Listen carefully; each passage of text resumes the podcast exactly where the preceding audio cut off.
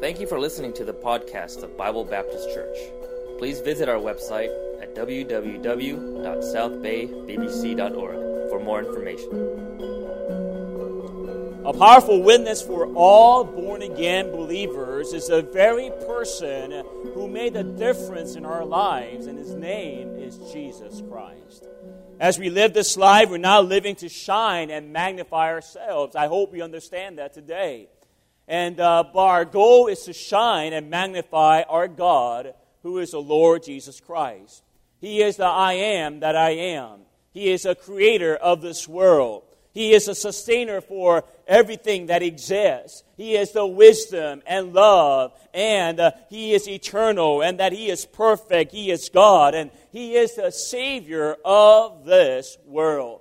Now, why try to shine ourselves and magnify ourselves when there is someone greater and much more worthy and glorious than us who is living within? I like what the words of the apostle Paul, if you go to the next slide, the Bible says in Galatians 2:20, I am crucified with Christ. Nevertheless I live, yet not I, but Christ liveth in me. And the life which I now live in the flesh, I live by the faith of the Son of God who loved me and gave himself for me. He said, you know what? It's not about Apostle Paul. It's about Jesus Christ who died on the cross, who loved me, and gave himself for me. And I hope we share that same goal and that we share that same principle in our hearts that we're not living for ourselves, but we're living for the Lord Jesus Christ, and we want the one who is living within us to be magnified and glorified all the time. I think about what he says in Philippians chapter 1 verse 20 as well. It says, according to my earnest expectation and my hope that in nothing I shall be ashamed, but that with all boldness, as always, so now also Christ shall be magnified in my body, whether it be by life or by death. Oh, I mean, I mean, this man, he says to, for me to live is Christ and to die is gain. He says, whether I die or live, hey, it's all about the Lord Jesus Christ. And, uh, and, uh, uh, uh it doesn't matter where I go and it doesn't matter what I do. Always, I want to have Christ magnified in my body. I think about, he also writes in Thess- uh, to the Thessalonica church in 2 Thessalonians chapter 1, verse 12, that the name of our Lord Jesus Christ may be glorified in you and ye in him, according to the grace of our God and the Lord Jesus Christ. Oh, as we think about those verses on the screen we just read just a moment ago, notice those words. Remember those words. He said, Christ liveth in me. Christ shall be magnified in my body. Name of our Lord Jesus Christ may be glorified in you. It's very obvious and clear that the admonition of the Word of God is our lives are to be conduit for not our testimony, but for Christ's testimony to channel through. And uh, as, uh, as He has all the authority and credibility to be magnified in our lives, I hope we are letting him to, uh, letting him to do so. And that we recognize that he's the one who died on the cross and that he's the one that bled and that he's the one that was sacrificed and he's the one that rose again and he is our God today and he's our Savior today. Why block him? Why we ourselves become a nemesis, nemesis against him in living a spiritual life where God is magnified and Christ is glorified? I hope we're not fighting him this morning. I hope we're not resisting Him today. I hope we're not hindering the Spirit of God where He wants to glorify Himself in our mortal bodies. I love 2 Corinthians chapter 5 and verse 15. And that He died for all, that they which live should not henceforth live unto themselves, but unto him which died for them and rose again. In verse 17, it says in that same chapter, Therefore, if any man be in Christ, he is a new creature. All things are passed away. Behold, all things are become new. Let's read verse 18 together. Ready? And all things are of God who have reconciled us to himself by Jesus Christ. Your life is not yours, not anymore. It's Jesus Christ. He's the one that died for you. He's the one that rose again from the, uh, from the dead for you. And we need to recognize that He is the owner of our body and of our lives today. And let Him have the full control. And let Him be magnified. It is the most powerful witness that we could have today. Not ourselves, my friend, because we're frail, because we're of the flesh, because we're weak. But Jesus Christ is strong. But Jesus Christ is eternal. And Jesus Christ is full of glory. And we need to make sure that he is lifted up. He must increase. I must decrease. I hope you have that heart today. I think about 1 Corinthians chapter 6 verse 20 and let's read this together too. Ready? For ye are bought with a price. Therefore glorify God in your body and your spirit which are God's. You see, your life is not yours. It's God's. The Bible is very clear about that. And what a great privilege and honor for us Christians this morning to bear his name that is above every name, and to have his divine, eternal, and Holy Spirit to live within our frail, mortal bodies. That's a great privilege. I mean, think about that. Eternal being, the Holy Spirit, who, is, who was before this world began, I mean, he who is above this world, who is in the pinnacle of heaven, who is part of the Trinity of God. He is dwelling within our lives, and uh, He calls us His children. What a wonderful privilege to have His Spirit uh, uh, to be dwelling and also guiding our lives today. And why are we ignoring Him every single day when it is such a worthy and what's a, and it's such an honorable thing for us to receive? Oh, the powerful witness is on ourselves, like I said, but our God who lives within us. The powerful witness in your workplace, the powerful witness in your homes, in your relationship, and in your church, and the powerful witness of the gospel message can only be powerful. It can only be meaningful when Christ's Spirit is working. And don't you want the Holy Spirit of God to work in your life today? Don't you want the Spirit of God to do something powerful? Don't you want the Spirit of God to do something different in your lifetime and in your marriage and in your children? Don't you want the Holy Spirit of God to work? Because Christ says, without me, ye can do how many things? Nothing. Nothing. Without me, ye can do nothing. Oh, our marriages need help from the Holy Spirit. Our families need help from the Holy Spirit. Our individual lives need help from the Holy Spirit. And when He helps and He works, there is a great difference. And He is a powerful witness that we need. And He is a powerful person that we need in our lives every single day. However, as much as we, we wish to have His help and working in our lives, uh, we need to recognize that we do have a spiritual warfare. We do have a battle at hand. It is not, uh, in every sense, easy uh, to uh, uh, get this life going, uh, to be led by the Holy Spirit, because there is an enemy. There is a, uh, a nemesis that fights against us. And you might be thinking, is it the world? Yes, it could be. Is it Satan and maybe the legions of devil? Yes, they can and they will try. But the sobering realization is that the enemy is ourselves, the flesh. The series that we're covering is called The Fruit of the Spirit. And that's what we desire for His Spirit to be magnified and bear fruit. Now, before we desire the fruit of the Spirit, let us be aware of the flesh that fights against the Holy Spirit. And as long as we are in this mortal body, the flesh will fight. Jimmy Pack will fight against the Holy Spirit. Why? Because he wants to live the old ways of life. He wants to magnify himself in pride and arrogance. And he wants to sit on the throne of his own heart. And the flesh will fight against the Holy Spirit of God. Oh, the Christian teacher wrote, before a battle can be won, there must be the recognition of an enemy. The most continual aggressive enemy the Christian has is a sinful nature, or rather the flesh the flesh or that simple nature has been compared to cancer. It is not like a, a rotten branch on a tree that can be broken off and gotten out of the way, thus protecting the rest of the tree. No. It lies deep, always looking for its opportunity to grow and cause more damage. The Bible says, Put ye on the Lord Jesus Christ and make no provision for the flesh to fulfill the lust thereof. You see, our lust wants more than what we crave today.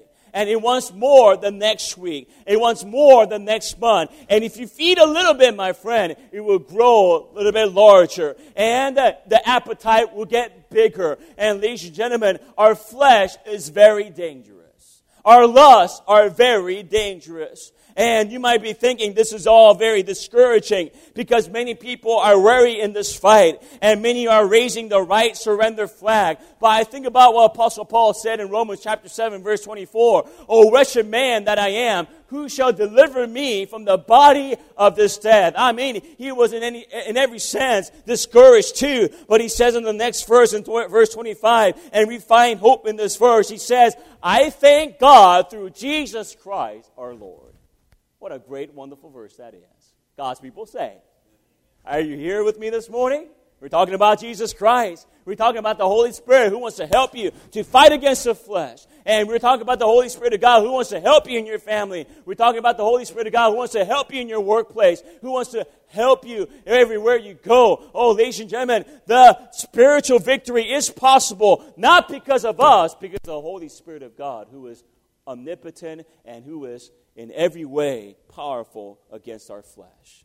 Oh, next words are encouraging. I thank God through Jesus Christ our Lord. So then, with the mind, I myself serve the law of God, but with the flesh, the law of sin. You see, the fruit for living in the Spirit is possible. And the flesh being subject is possible, but only through the Holy Spirit. But the choice is yours. The choice is yours.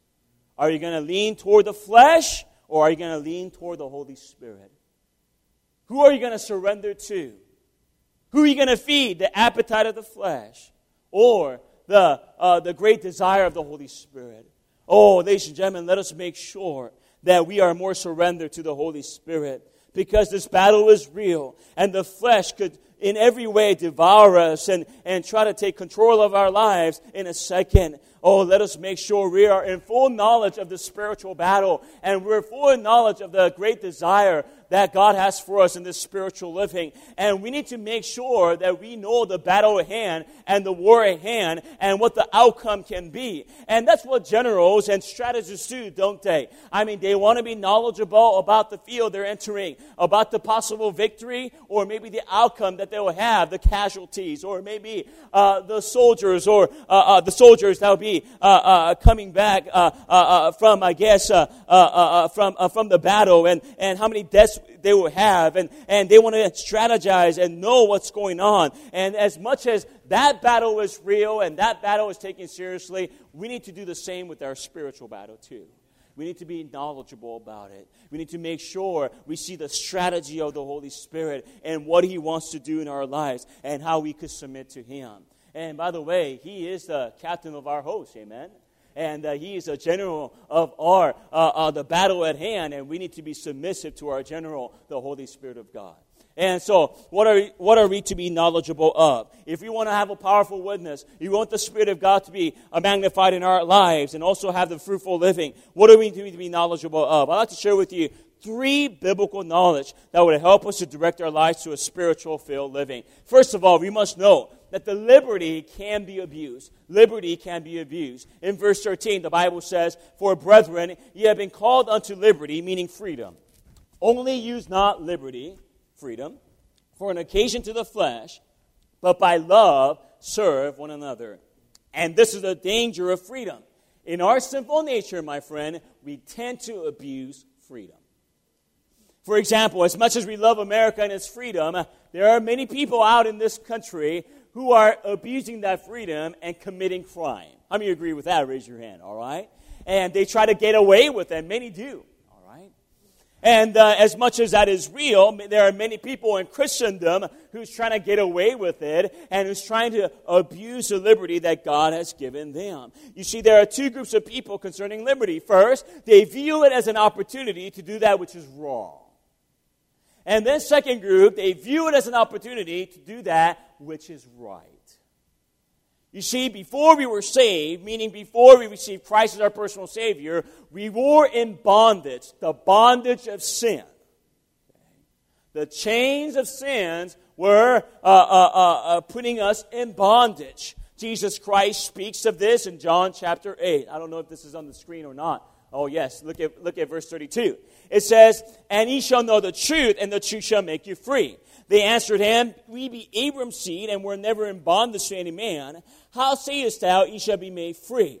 Jesus answered them, Verily, verily, truly, truly, truly, I say unto you, Whosoever committed sin is the what? Let's say it together. Servant of sin. Okay?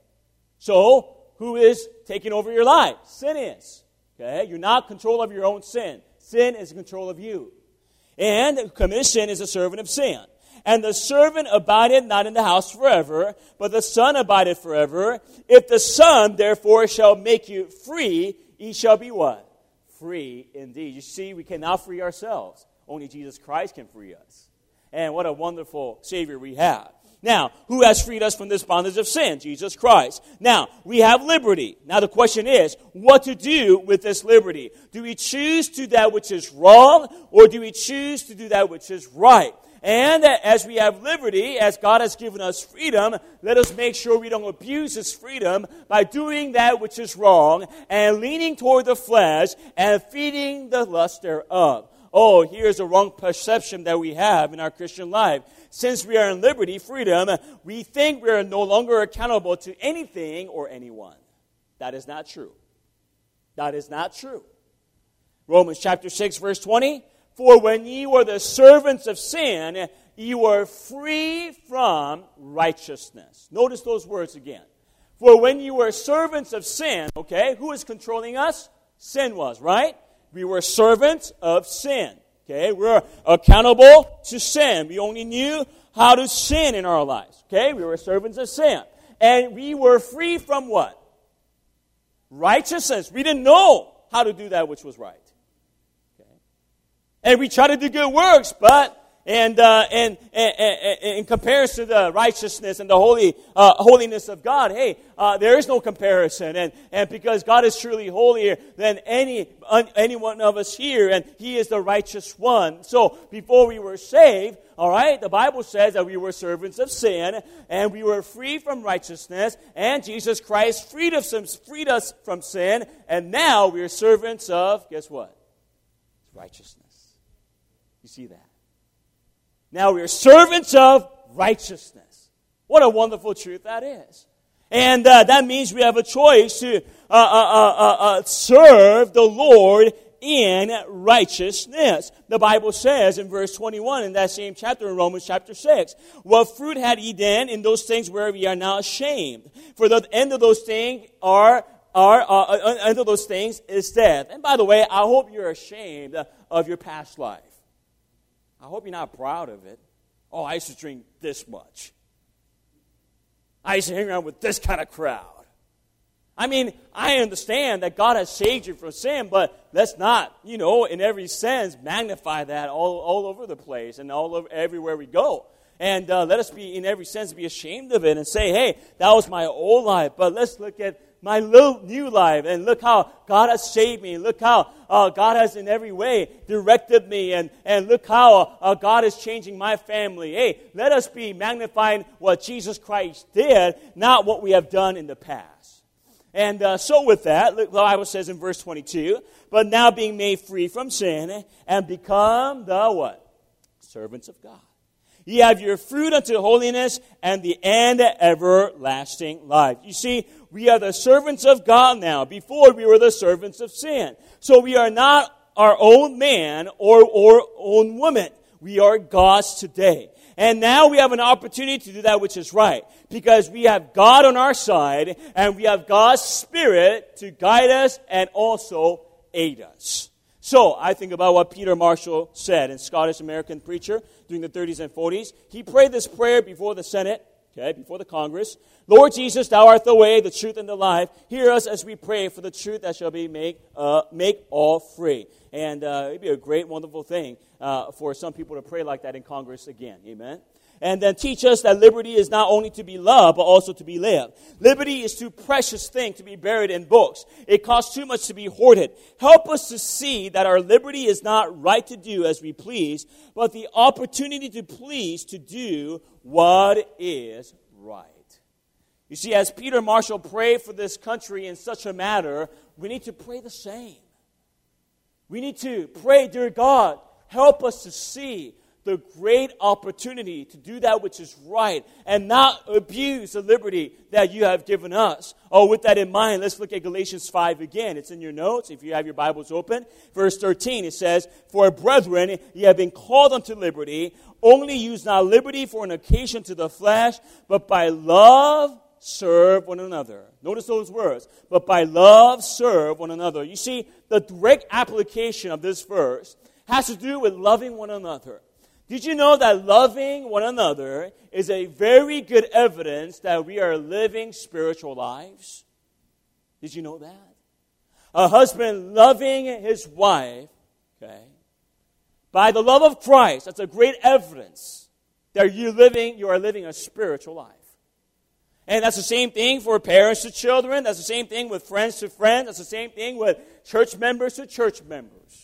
It's a great evidence that you are filled with the Holy Spirit and that you have the fruit of the Spirit as well. Oh, as we think about this liberty, God has given us liberty not to hate, but to love. God has given us liberty not to gossip, okay, but to speak gracious words. God has given us liberty not to smear, but to lift up and edify people. Do you understand what I'm saying? It's a great opportunity to be saved. Why? Now we have the great liberty to do to choose that which is right. And one of the great righteousness of the Lord Jesus Christ is to love one another. Because God is love. Do you love your family today with the love of Christ? Are you using the liberty that God has given you in your Christian life to love or to hate? Because many people could just let loose and, and let gossip spill and, and smear somebody else because they have known that person for so long. And, and maybe in every sense, you've been with your family for, you know, uh, uh, quite some time, uh, quite some time, even with your in-laws. And, and you just, in every way, let down your guards and uh, uh, start saying things you shouldn't have said and start smearing people and when you shouldn't have done. And in every way, you not sharing the love of Christ, and you're not being filled with the Holy Spirit. Oh, many times we're using our liberty to tear people down. We're using our liberty in every sense, saying, hey, they'll understand. And, and uh, don't you know we're all sinners? We're not perfect here. And then they just do whatever they want. Let's not abuse God's liberty that way. Let's choose righteousness. And uh, one of the great righteousness of the Lord Jesus Christ is love. Is love.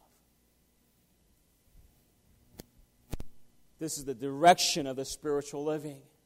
God has called us to liberty. Let us not abuse that liberty by committing sin because now we're not the servants of sin, but we're servants of God.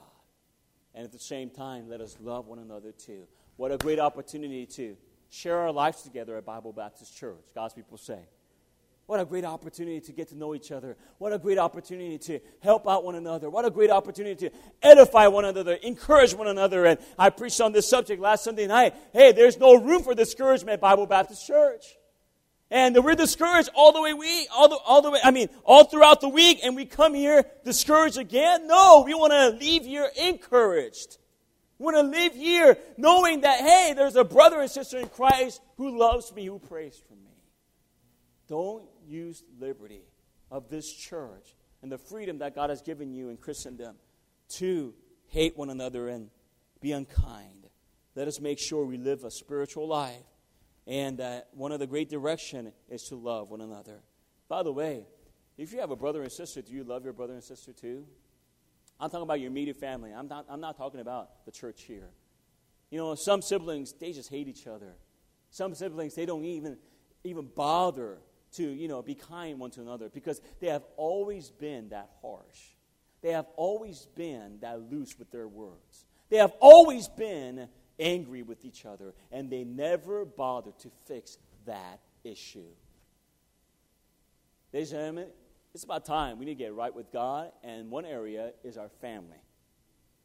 That's where it starts, your personal lives. Oh, let us make sure we have the right direction today.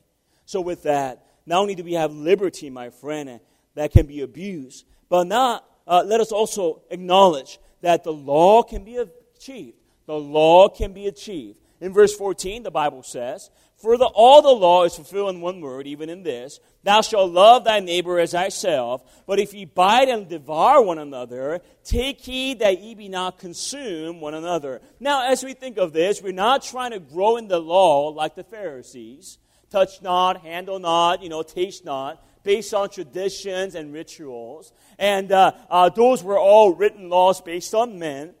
But there's an importance of the spiritual law, you see.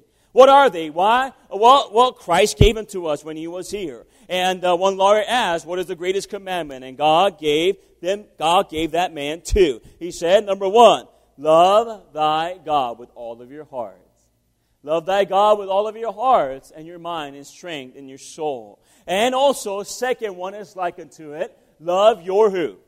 Neighbor. Love your neighbor. Now, this cannot be fabricated by external diligence in the flesh. Okay? But it must genuinely be from the Holy Spirit of God. And this does not need to be forced, where, oh man, I love you. Okay? Doesn't need to be forced.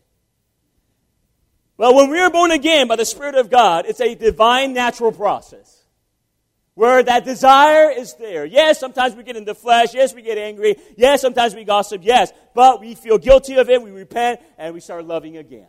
That desire never leaves. Why? The Holy Spirit of God is there. The Holy Spirit of God wants to work in your heart. I think about 2 Corinthians chapter 3, verse 2 and 3. Ye are the epistles written in our hearts, known and read of all men. For as much as ye are manifestly declared to be, to be the epistle, epistle of Christ, ministered by us, written not with ink, but with the Spirit of the living God, not in tables of stone, but in the fleshly tables of the heart. You see, it doesn't just make sense here, okay, in the written word, in the sense, it, it, in every sense, uh uh uh, uh, uh, uh, you might understand the word of God. I understand and it's written word. We have, we have seen it from page to page and, and we know it. But it also makes sense down here. Why? Because of the Spirit of living God that lives within us. Right here matches right here. You understand what I'm talking about? As we read God's word, hey, it matches down here. Why? Because the Spirit of God says, that's good. That's the truth. That's what you need. Hey, you need to go to that direction. You need to love each other. And we have the spiritual law written in our hearts today. Not in the tables of stone and parchment like in the Old Testament, but in our hearts. Oh, ladies and gentlemen, our goal is to be uh, like Jesus Christ, and we cannot be like Jesus Christ unless, unless we love one another. And there is no greater goal than that as a Christian than to be more like Jesus. Christ said in John 14, verse 15 as well. Let's read this together. Ready? If ye love me, keep my commandments. If ye love me, keep my commandments. Now, if we truly love him in our hearts, I hope we do. Okay? As much as we love God's word, we love our Lord Jesus Christ. And then, then by the divine way, we keep his commandments. How can we allow the Spirit to do so? How can we fulfill all the commandments as the Bible says? The answer very simple but profound, but by love. That's what the Bible says. By love we are able to fulfill all the commandments.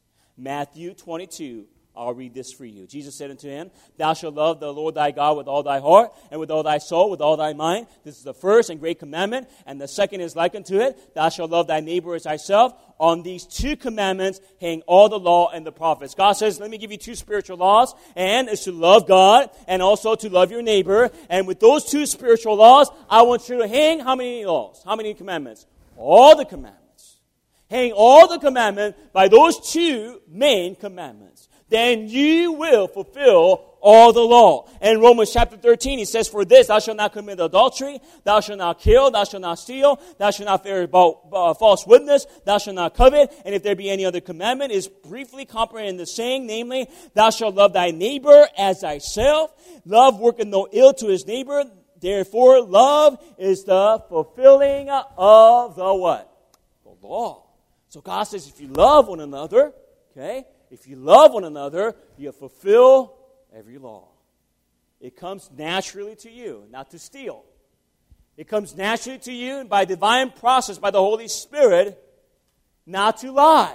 Why? Because you love that person. You love that person. That's what Jesus Christ is telling us. Hey, love God, love others, you will, and you will fulfill all the other commandments. Hang all the other commandments with those two commandments. Oh, ladies and gentlemen, we're not spiritual, nor are we winning battle against the flesh unless we're loving one another. We are losing relationship. We're losing our family. We're losing obedience. We're losing uh, submissiveness to the Holy Spirit. We're losing our church. We're losing the sowing fervor. Why? Because we're not uh, loving each other. And we're not loving God as we should. Just think about all the sins that you do. It's because you don't love God and you don't love somebody. That's what it is. And we need to make sure that if we want to live a spiritual life, if we want to truly bear the fruit of the Spirit, if we want to truly live a, a victorious life where we have a powerful witness, and the greatest powerful witness that Holy Spirit wants to give is His love. Jesus Christ says, Hey, the world will know that you are my disciples when you go sowing. No, He didn't say that. The, Lord, the world will know that uh, uh, uh, uh you are my disciple when you are not drinking and smoking and, uh, and when you're not cursing. No.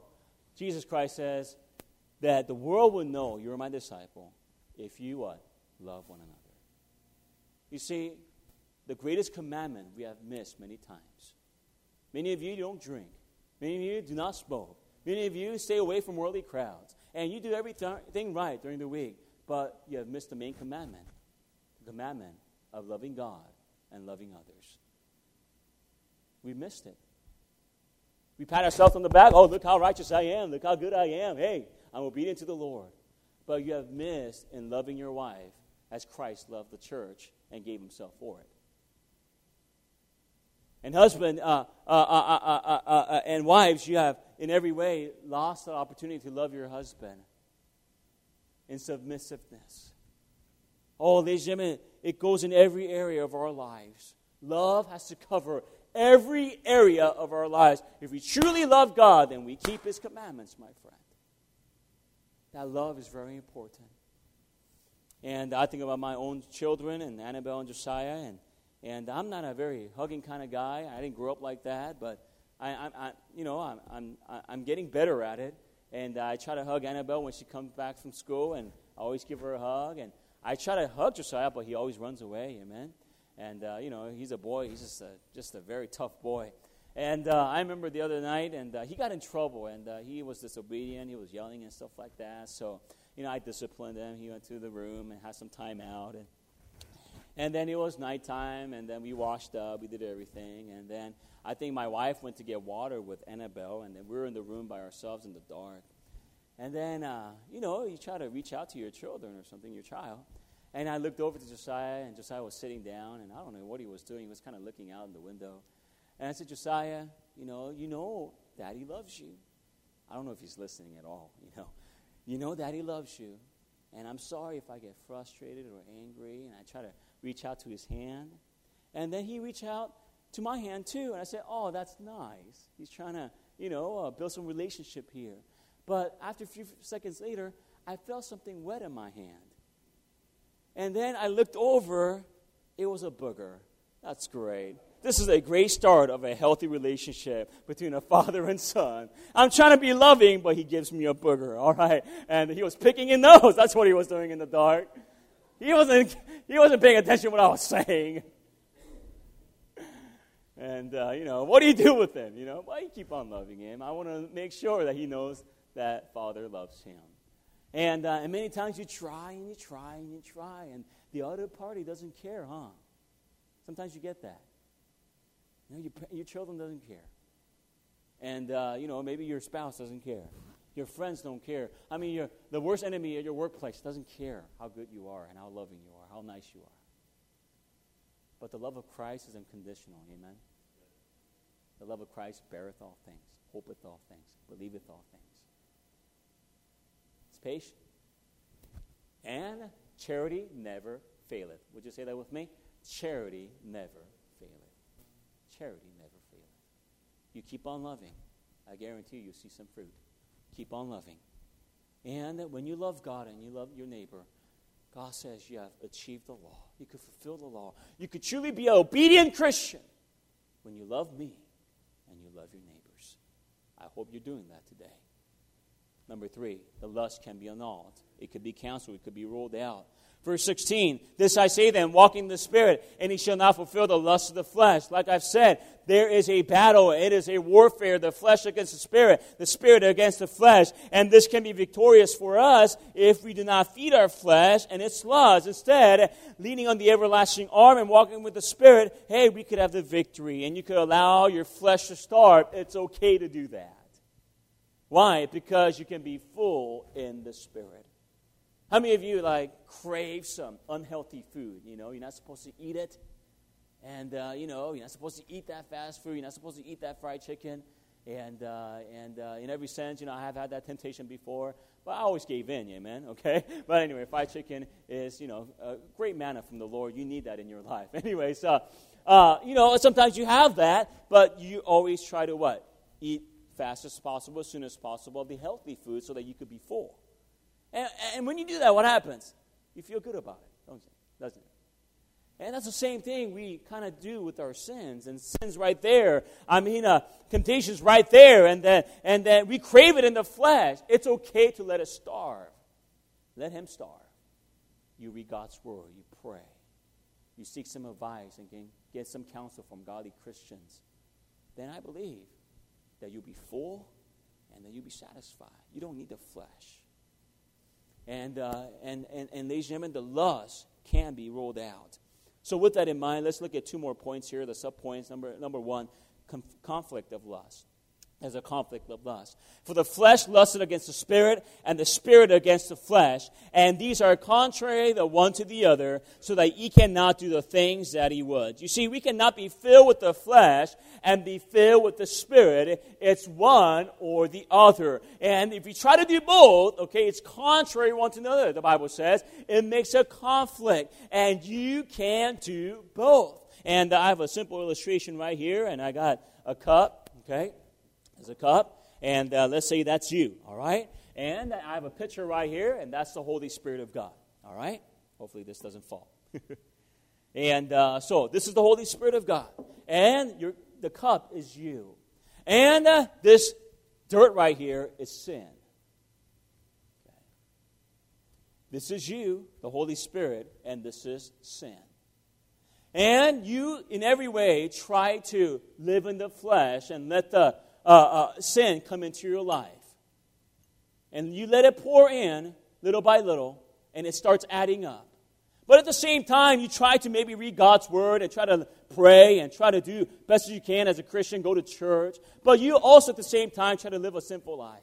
And have the Holy Spirit of God to do something in your life once again. But as we think about this, it makes a contrary right here. And you can see at, at this moment, this is not a very pretty looking glass. And many Christians are living like this. And many Christians are trying to live a both life. A lukewarm life where the flesh is there. And okay, the Holy Spirit, come on forth. I'll hear preaching. I'll go to the altar, but I'll never give up my sin. I'll never, uh, in every sense, uh, starve my flesh.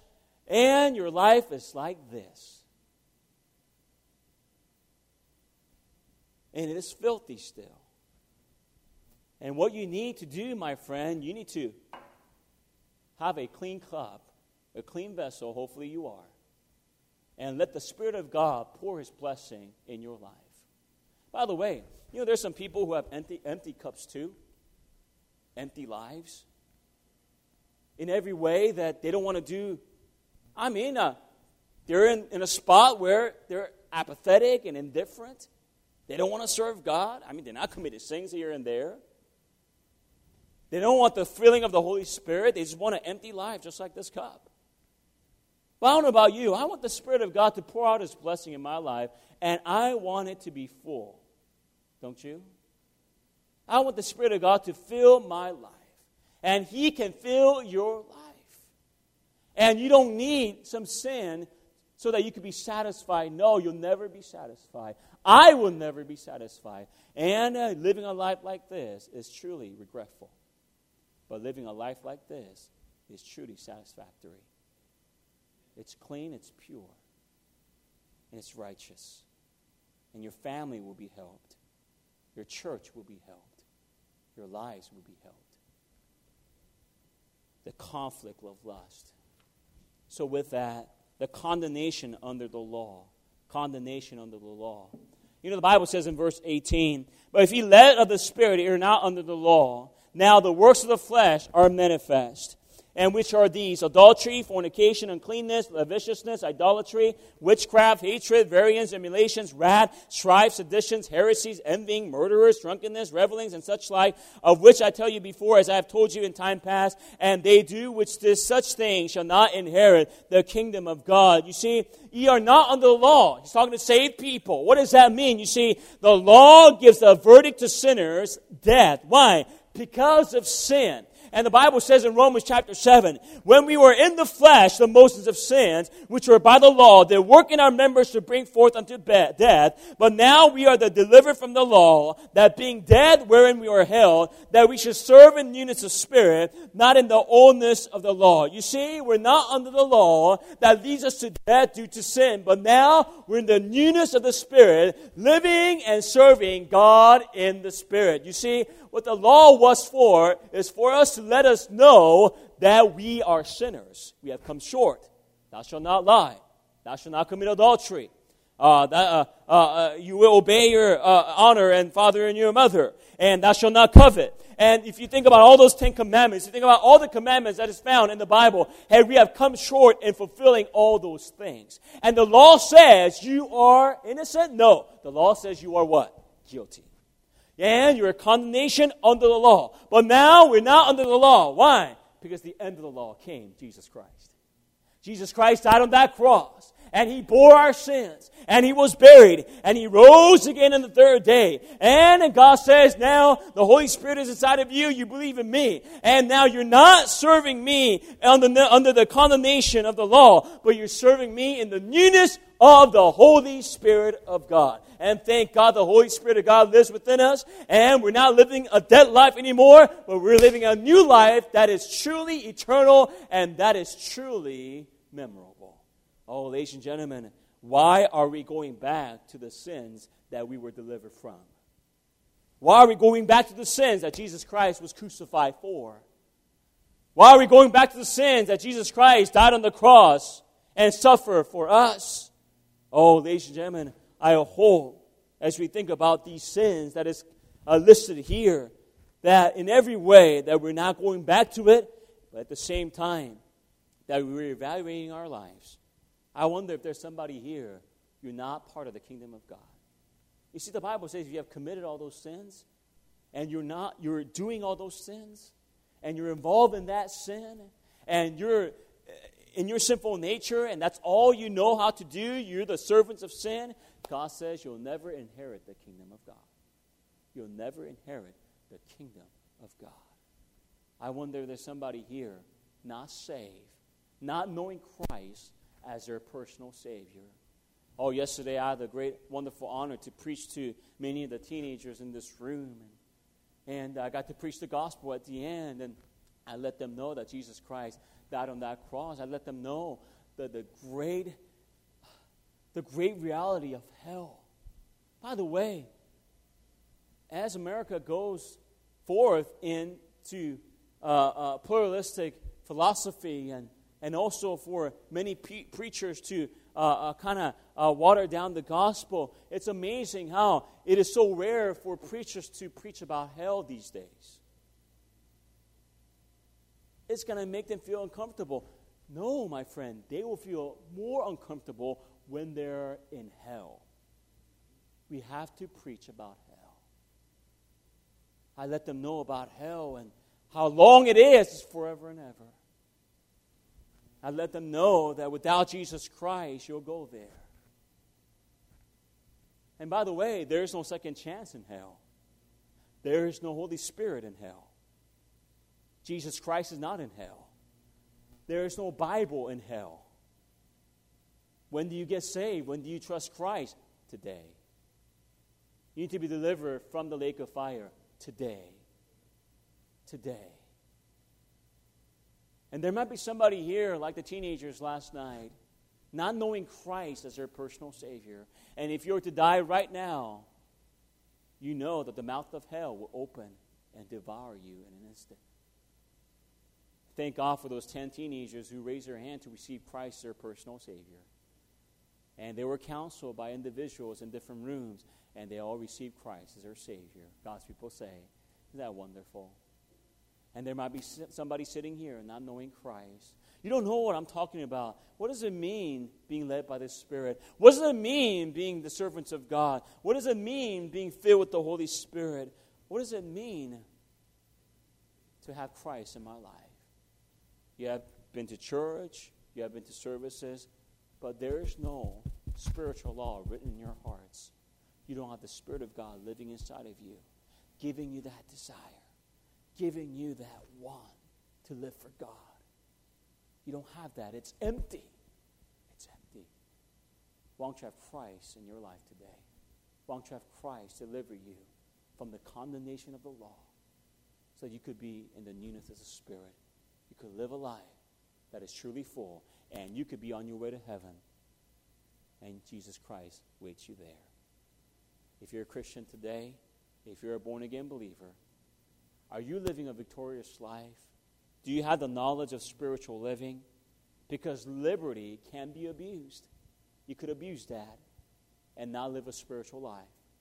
And the law can be achieved by loving one another in every area of our lives that is related. And also, with that, lastly, think about the fact that lust can be annulled. Your lust can be canceled out, it can be ruled out by one person, Holy Spirit of God. Let Him fill you let Him guide you so that you may bear fruit of the Holy Spirit. I hope this series helps us